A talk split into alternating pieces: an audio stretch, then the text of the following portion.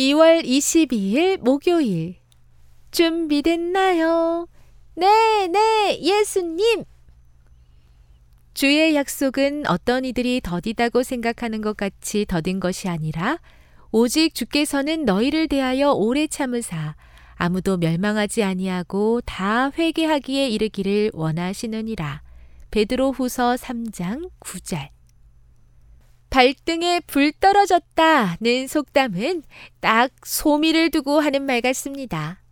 내일이 바로 골든벨 영어 단어 시험일인데 지금 벼락치기 공부를 하고 있기 때문입니다. 성경에도 준비하지 않은 사람들에 대한 이야기가 있지요.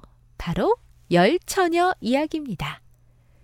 예수님 당시 이스라엘의 결혼식은 사막의 뜨거운 열기를 피해 밤에 열렸다고 합니다. 신부를 찾아오는 신랑을 맞이하고자 처녀 열 명이 등불을 준비해 기다리다가 밤이 깊어지고 신랑은 오지 않자 모두 잠들어 버렸습니다. 드디어 신랑이 왔다는 말을 듣고 잠에서 깨었는데 문제가 생겼습니다. 다섯 처녀의 등불에 기름이 다 떨어진 것입니다. 그들은 다른 다섯 처녀에게 기름을 나눠달라고 부탁했지만 나눠줄 기름이 없다고 거절당합니다. 결국 그 다섯 처녀는 결혼식장에 들어가지 못했습니다.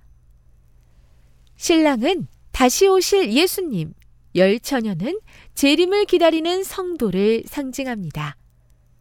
우리에게 주어진 시간을 어떻게 관리하는지 하나님은 지켜보십니다. 성경 읽기, 기도하기, 예배드리기뿐 아니라 제 시간에 등교하기, 학교 시험 준비하기, 청소하기 등 맡겨진 모든 일이 예수님의 재림을 기다리는 작은 연습입니다.